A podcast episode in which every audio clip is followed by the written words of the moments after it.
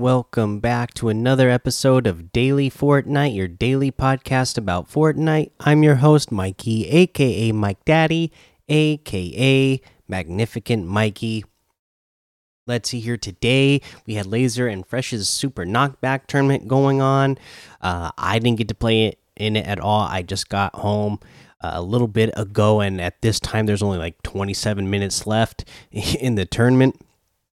So, uh, yeah, I didn't get to play that at all. But hopefully, everybody who's hoping to get that Lazar uh, skin early, I or for free, I hope that you got a chance to play in it. And then for the Oceania players, theirs is March 4th, which, you know, it's going to be March 4th over there already. I don't know what time the tournament's going on over there, if it's before or after this podcast comes out. But uh, good luck. I hope you uh, do well and, uh, you know, win yourself the Lazarbeam skin. Uh, let's see here. What else? Uh, let's go over the LTMs that we have in here today. The high explosive squads is here, siphon duos, uh, and then what was this one? called? Something. It's a death run. So there's a death run for community creation, and uh, Team Rumble is unvaulted still. So go check those out.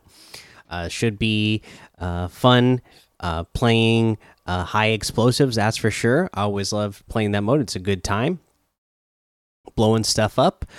Uh, let's see here. And then the other piece of news I wanted to get to was just a blog post that they put up introducing players to your new Fortnite Creative Island and map.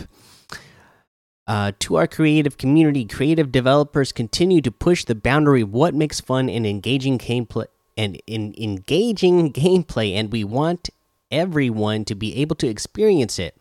By creating a welcoming onboarding experience, your games can reach an even bigger audience. To get to that gameplay, everyone must go through an onboarding experience, which is an island's first interactive impression on a community of players. First impressions are a big deal, so to level up the player's onboarding experience, use this list of do's and don'ts when making a hub or a player waiting area. Note: First, read the rules and guidelines. So the Epic, there's the Epic Games community rules, Epic Games content guidelines, and the Fortnite Creative Creator content rules. So here's the do's. Do use billboard devices to communicate information about the game. Do use HUD messages to communicate information to players. Do use map indicator devices to orient players with the minimap. Do use tracker devices to display player progression. Do teleport players to a dis distinct tutorial area. Do tell players where a teleport device will take them. Do add social and support a creator information around the map. Do provide game recommendations and other experiences for your players to try out.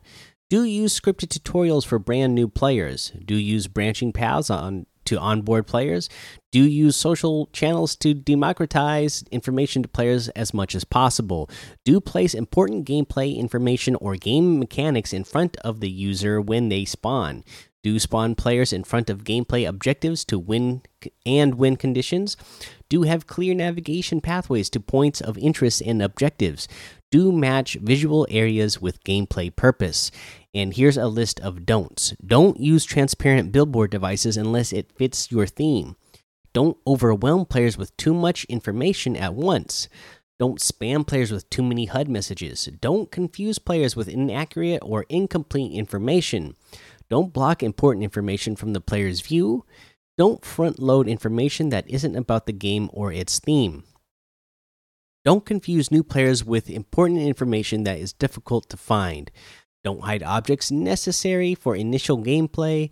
Don't make tutorials too difficult to finish. Don't make advertisements a player's first experience. When thoughtfully applied or carefully avoided, these best practices can help creative developers onboard players to an island with the best experience possible. To learn more, check out these best practices for onboarding players to an island. Happy developing. So, yeah, uh, you know, there's, you know, a good list for you uh, creative players that you know like to actually build things in creative there's a good list of things to do and to not do uh, so that you can have uh, a map that people find pleasant to be in, and uh, you know would share with their friends and uh, help your uh, visibility grow and uh, get more players wanting to play the maps that you make. Uh, let's see here. Uh, let, yeah, that's all I got for news for today. So let's go ahead and talk about a challenge tip. Let's do the one where I guess we're on the last one for this week, which is destroy crystal trees. Okay, so there's you know crystal trees all kind of throughout the desert area. Uh, my favorite spot is the part the uh, fork in the river just south of Pleasant Park. Uh, there's you know a fork in the river, and there's like at least five crystal trees, five or six crystal trees right here, all right next to each other in a really close area. So you don't have to be you know running all across a uh, the desert to find multiple ones because there's you know there's crystal trees uh you know in a couple different spots but uh i kind of feel like th this fork in the river is the best just because like i said there's there's so many of them close to each other right there so you'll get the challenge done really fast if you go to that fork in the river just south of pleasant park uh, so, uh, yeah, there's your challenge tip. Let's head on over to the item shop and see what's in the item shop today. We have the Flash bundle still here, the In Space bundle still here, Fresh's Locker is still here as well, and then we have the Volley Girl outfit with the used racket back bling for 1,200. The Surf Rider outfit with the shortwave back bling for 1,200 the Rad Emissions wrap. This is a new wrap for 300. Uh, we have the Fork and Knife Harvesting Tool for 500. The Infectious Emote for 500. Uh, the Lock It Up emote for 200. Uh, we have a new emote. This is Shanty for a Squad. It is traversal. Uh, and uh, let's see here. It says, keep the tempo and catch the wave. I'm pl uh, play a little bit of it for you here. Let's see here. I know they gave a shout out to a user. Let me figure it out. It's like a, you know, I don't have a TikTok. Uh, so it's one of those. Uh, I, I, I almost got a TikTok when the whole uh, shanty thing took off. sea shanties took off on TikTok because I love sea shanties and so this was inspired by at Nathan Evans. Uh, I guess he's a shanty TikToker, is what this was inspired by. So let's go ahead and uh, play a little bit of it for you so that you can hear what it sounds like. There once was a squad that readied up with outfits a fancy to say what's up. Their hopes were high for a win that day. Go me squatty boys go. See the storm she come to whittle us down and leave just one. Grab your squad quick on the run. Let's take our dub and go. The yeah, pretty cool. Uh, I know, like I said, I love sea shanties, so you know what, I definitely have to get that one.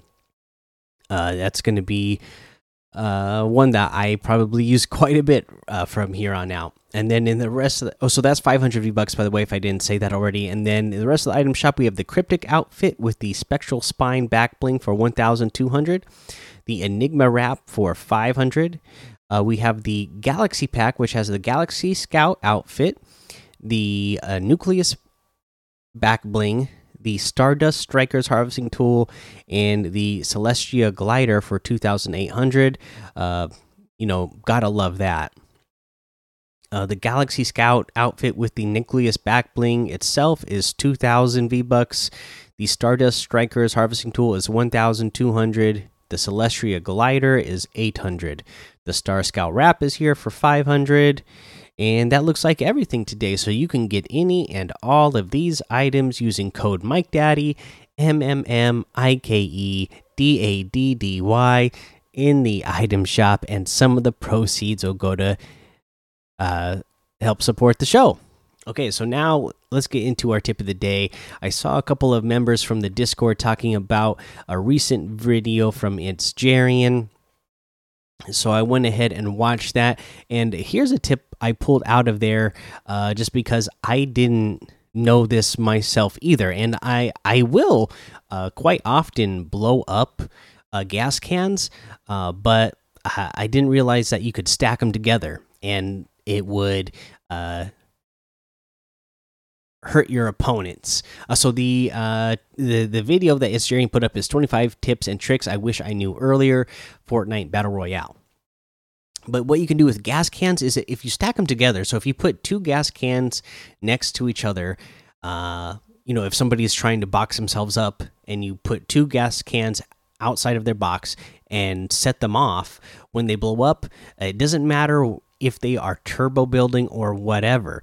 Uh, one of the the first gas can is going to blow up the build, and the second gas can, when it blows up, it's going to uh, it is for sure going to hit your opponent uh, 100% of the time and do you know it's i believe the gas cans do 100 damage right? Uh, when it's a direct hit. So uh, definitely use this uh, trick uh, because you know there's no way there's no way to defend against it. Uh, so you know it's just another way that you can actually make use of that item in the game all right, guys, that's going to be the episode for today. Go join the daily Fortnite Discord and hang out with us. Follow me over on Twitch, Twitter, and YouTube. It's Mike Daddy on all of those. Head over to Apple Podcasts, leave a five star rating and a written review for a shout out on the show. Make sure you subscribe so you don't miss an episode. And until next time, have fun, be safe, and don't get lost in the storm.